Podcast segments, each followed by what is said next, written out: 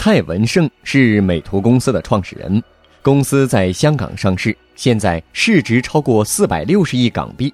同时，他也是知名的天使投资人，投资包括五八同城在内的多个知名互联网公司。前不久，蔡文胜发表了一篇演讲，谈论了互联网公司的商业化逻辑。他说，互联网公司商业化的逻辑是有用户就能赚到钱。腾讯、Google、Facebook 都证明了这一点。此前，三六零公司创始人就说过，任何产品要是有一千万用户做底子，这手牌就是胡打胡有理。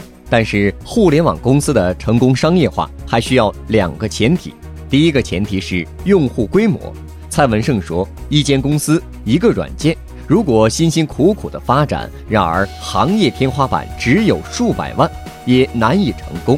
为什么香港市场和台湾市场科技基础其实并不比大陆差，但却没有产生出伟大的互联网公司？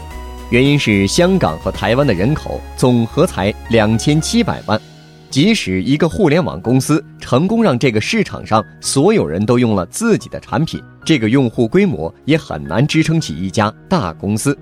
第二个前提是获客成本，对于互联网公司而言。获取用户的成本一定要低。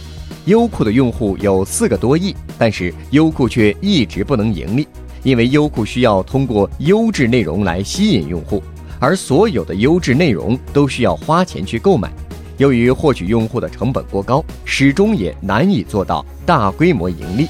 像百度这样的公司，用户可以通过搜索引擎去互联网上搜索并获取内容。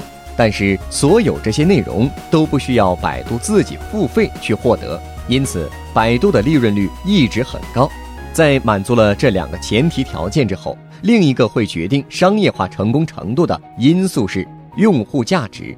比如，品牌广告投放时会考虑互联网公司拥有的用户是否有购买品牌产品的能力和意愿。蔡文胜认为。